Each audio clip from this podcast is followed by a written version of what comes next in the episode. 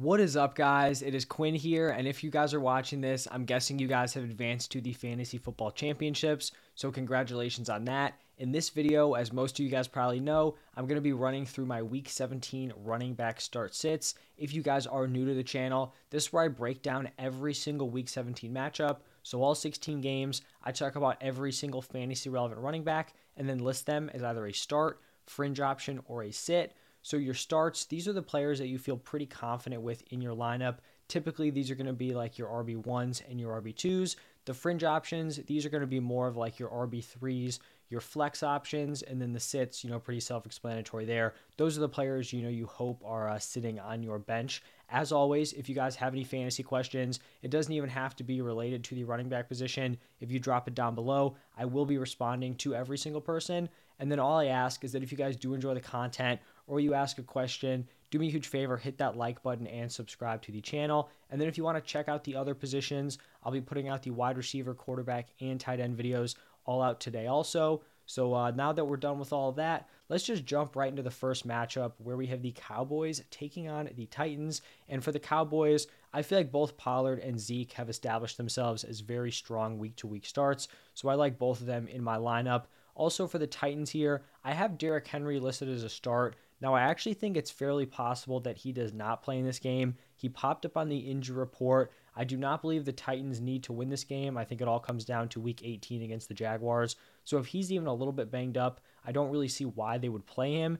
And now you may think, you know, oh, if Henry's out, maybe we want to pivot to a different running back in my opinion, when I look at this matchup here, the Cowboys, you know, they have stuff to lose here. I think they still have a shot at getting the number one seed. You know, may seem unlikely, but they're going to be trying to win this game. And if you're looking at that Titans offense led by uh, Malik Willis with these backup running backs, like it could get really ugly. So for me, it's Derrick Henry or bust at the running back position here. Moving over to the uh, Cardinals Falcons matchup.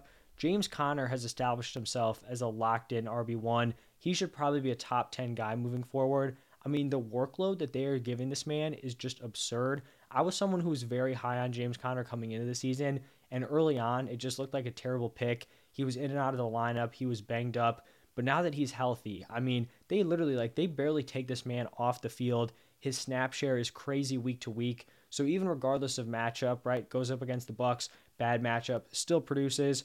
I love him in this game against the Falcons here as a very strong play. And then for the Falcons, we had a pretty significant shakeup in this backfield. Post Cordarrelle Patterson coming off of IR, him and Allgeier were pretty much locked into a 50 50 split. This past week, we actually saw Allgeier just take a big chunk of this backfield. He had 18 carries to Cordarrelle Patterson's eight. He also had a 54% route participation. You would think Patterson would be more involved as a pass catcher, just was not the case. And then he had four for 43 through the air. That was his uh, best receiving game in terms of you know four catches. So if this uh, you know kind of split is able to stick here, I think Tyler Allgeier will probably find himself as like a back end RB two, and I don't even think we can uh, consider playing Cordarrelle Patterson based on how the usage went in this uh, Week 16 matchup. Moving over to the uh, Bears Lions game. For the Bears, we saw Khalil Herbert make his return off of IR, but we actually still saw David Montgomery take a decent chunk of this offense. He's still getting the majority of the receiving work and also took a pretty solid share of the carries. The Lions, you know, prior to uh, week 16, had been super effective against the run, you know, basically over like the second half of the season. And then the Panthers just went out and just carved them up. D'Onta Foreman, Chuba Hubbard, both of those guys had massive games on the ground. I remember like looking at the uh, score at halftime, and I think both running backs had like over 100 yards at that point. It was wild. So I'm not really expecting David Montgomery to go out and have some sort of, you know, sensational game, but it's not really a matchup that I'm super scared of. Whereas like a week ago, I was, you know, not very confident in those Panthers running backs. So Montgomery's going to be a start for me. And then for the Lions, I have D'Andre Swift as a fringe option. He's a pretty low end fringe option, if I'm being honest. You know, he kind of kept that same role he's had in this offense. It was still a three way split between uh, Swift, Jamaal Williams, and Justin Jackson. Swift did see a larger snap share than usual just because they were down. You know, the game script kind of favored uh, Swift as like a receiving back.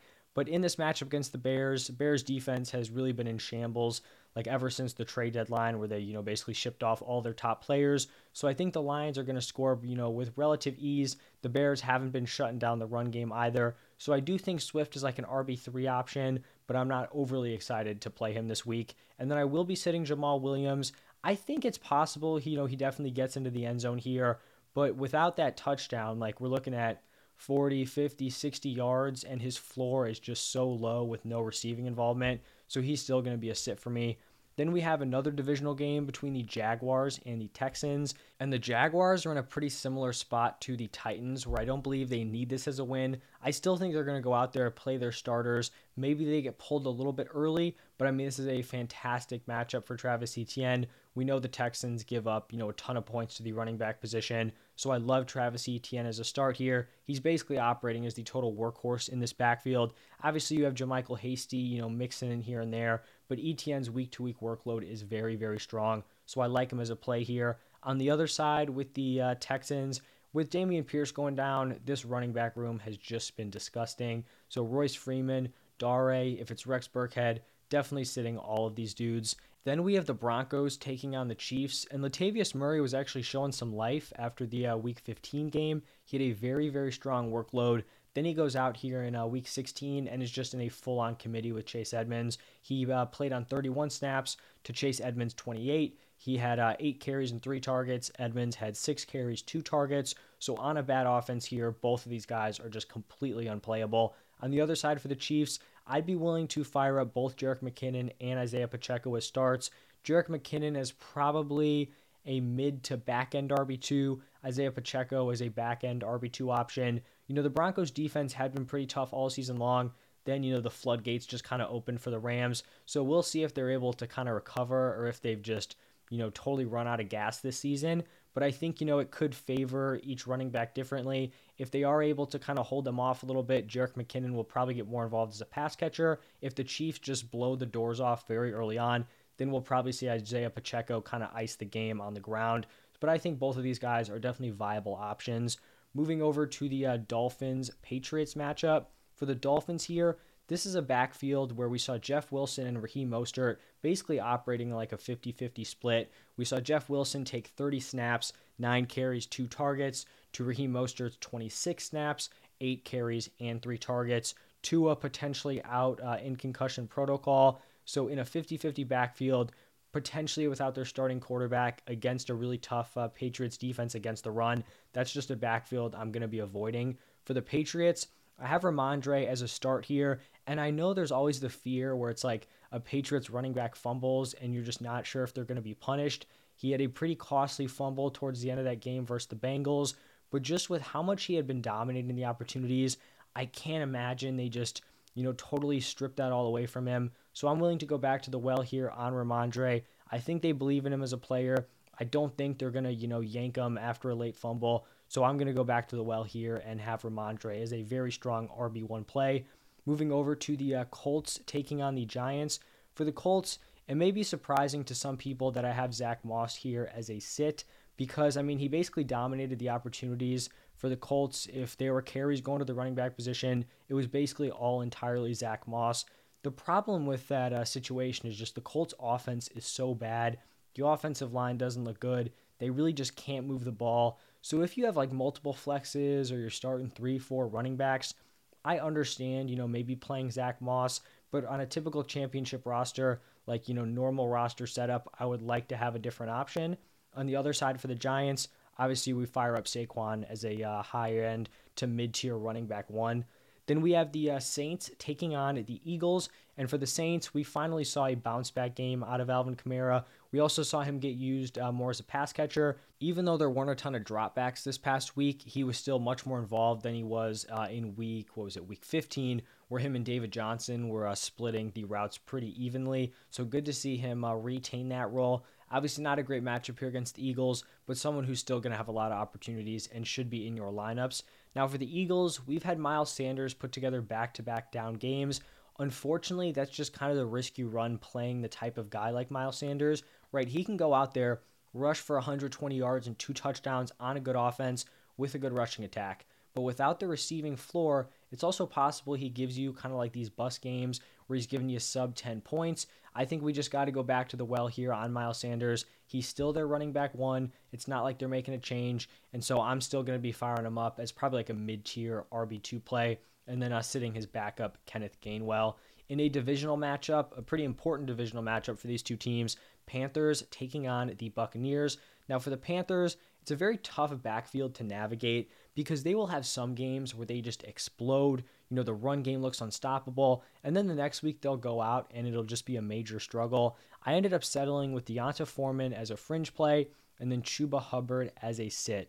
So I think I mentioned it when I was talking about the Lions, but we saw monster games out of both Foreman and Chuba Hubbard uh, on Saturday. Foreman rushed for 165 yards and a touchdown, and then Hubbard on top of that added 125 yards on the ground. In terms of their uh, usage splits, Hubbard played one more snap than Foreman, but we saw Foreman out carry Hubbard 21 to 12. So I definitely think Foreman is the clear better play here because it's not like Chuba Hubbard gets super involved as a pass catcher. This is a pretty tough matchup for these guys. The Bucks have allowed the six fewest points per game to the running back position, and it's just kind of an interesting way uh, Foreman's season is kind of shaped up here because they have played nine games since Christian McCaffrey went down. He has exploded and gone for 113 or more yards in five of those nine games. That's pretty impressive. He had another game with 74, which is solid. And then the other three, he's just totally tanked with under 25 yards. So he has a very, very low weekly floor because he basically gives you no receiving work. This offense typically isn't putting up a ton of points, but we've also seen he can put together some big performances. So it's a tough balance here. Like I said, I ended up settling with him as a fringe option. I don't love the matchup. I don't think they're going to have their way on the ground like they did against the Lions, but I still think he's playable. He could give you, you know, 25 rushes for a ton of yards and a touchdown or two, but it's also possible the Bucks go out there, shut him down, and you're looking at like a 15 carry, 40 yard day with no receptions, and then you're feeling not so great. So it is just a tough call there with D'Onta Foreman. On the other side with the Buccaneers, this backfield has kind of gone back and forth. There were moments early on where Lenny had it on lock. There were moments throughout the season where it looked like Rachaad White was kind of going to take over. This past week, we saw Lenny kind of take control here. He outsnapped Rachaad White 49 to 29. He had 20 carries and 10 targets, massive workload. That was compared to Rachaad White's 7 carries and 4 targets. And then he put up 25.2 PPR points, and he did that without a touchdown which is pretty impressive. You don't see that a ton. The usage in general is kind of weird. Like they had a possession, I think it was late in the game, where they basically rode Lenny like until the 10 yard line, and then they just swap in Rachaad White when they get on the goal line, and then White takes the touchdown. So obviously not great if you're a Lenny owner. You would also think like two minute drill. You would believe, at least I would think, that Rachaad White would be their better pass catching back. So the usage doesn't always make sense. But I mean, from what we got from this last game, it's clear that Leonard Fournette should be valued as the better option. So I have Lenny as a start, Rachaad White as a sit. Like this wasn't even close to a 50-50 split. Like this was a pretty clear, you know, Lenny control in this backfield. If that continues, he should be a great option uh, heading into week 17. Now moving over to the Browns taking on the Commanders. For the Browns, another game where Nick Chubb isn't lighting up the stat sheet. We got to just keep going back to the well here. I know it's frustrating. It's kind of similar to the uh, Alvin Kamara situation where like the workload's there, the touchdowns just aren't being scored, but there's no way you can just sit a guy like Nick Chubb. And then for the uh, Commanders here, I truly believe that Brian Robinson is the only viable play. He took 22 of the 30 running back carries, and then Antonio Gibson is someone who had been viable throughout the season, but he has basically lost, or not lost, but he's basically splitting his workload with Jonathan Williams. They split that like third down role, you know, change of pace back, basically 50 50. Gibson took 21 snaps, Williams took 20. They both ran 13 routes, so Gibson is definitely unplayable. For B Rob here, though, this is a really strong matchup against the Browns, so he would be the guy I view as like a high end uh, running back three. In a, a uh, pretty simple matchup between the 49ers and the Raiders, obviously we fire at both of these guys. Christian McCaffrey's usage is a little bit frustrating. It makes sense from a real life perspective. They're not trying to burn him out uh, before the playoffs.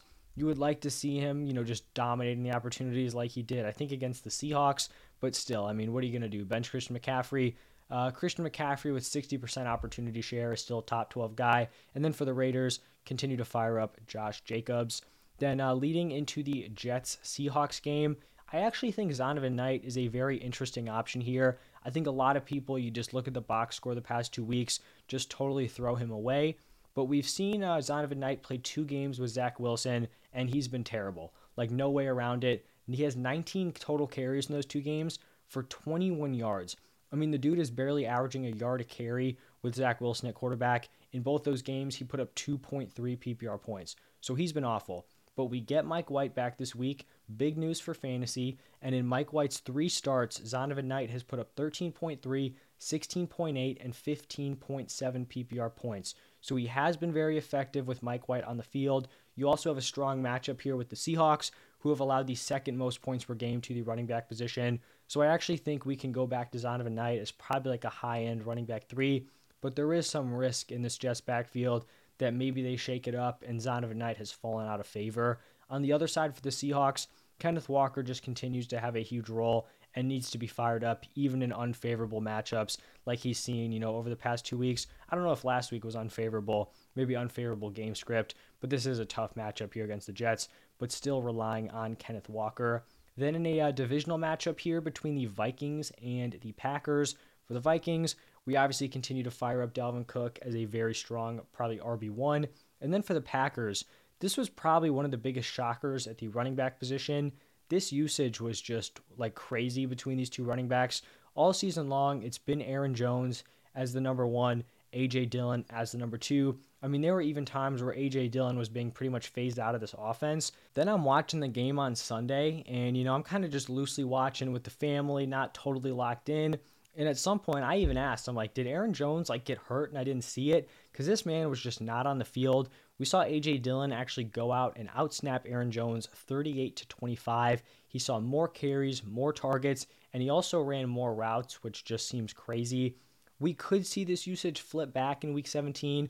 Like, I don't think it's totally set in stone that like AJ Dillon is now the number one, but I don't think either guy can really be trusted with their current workload. I still have them as starts.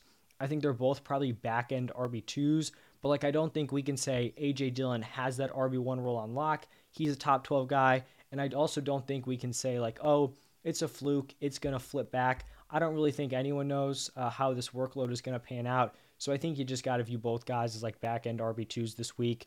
Then uh, moving over to the Rams taking on the Chargers. For the Rams, I mean, another crazy thing that happened uh, over the weekend. They just go out and have an offensive explosion against the Broncos, who have been very tough all season long. Cam Akers used like a workhorse. With that type of workload and the offense being semi competent, he definitely has to be a start coming off of that huge game. And then for the Chargers, obviously we fire up Austin Ekeler as you know top three running back, if not the top RB this week. And then we have the Steelers taking on the Ravens. Najee Harris continue to fire him up as a solid RB two sitting Jaylen Warren.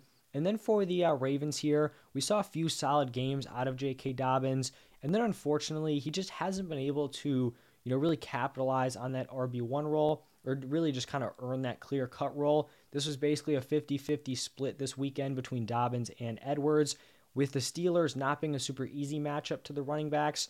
Like, I don't think a guy getting 12, 13 carries with no receiving work on an offense that's not elite. Like, that's not someone who is an auto start to me. So I still like J.K. Dobbins because he's the better running back. I have him as a fringe option, sitting Gus Edwards, but I don't think he's someone who like needs to be a lock in your lineup. And then for the uh, final matchup of the week, the Bills taking on the Bengals. For the Bills, this is pretty much a 50 50 split, probably like 60 40, 55 45 between Devin Singletary and James Cook but I'm going to favor the guy who's getting slightly more work. That's Devin Singletary. Have him as a fringe play. James Cook as a sit. For the Bengals, we saw Joe Mixon have a huge role as a pass catcher this past week. Great to see. He's definitely a start. Probably like a fringe RB1, high end RB2, somewhere in there. And then uh, sitting his backup and uh, backfield mate, Samaje Perine. But that is going to wrap it up for my running back start sit. As always, if you enjoyed, hit that like button, subscribe to the channel, any questions, drop them down below. Go check out my uh, other start sit videos. Stay tuned for my positional rankings. Those will be coming out over the next two days. But thank you guys again, and I will see you in the next one.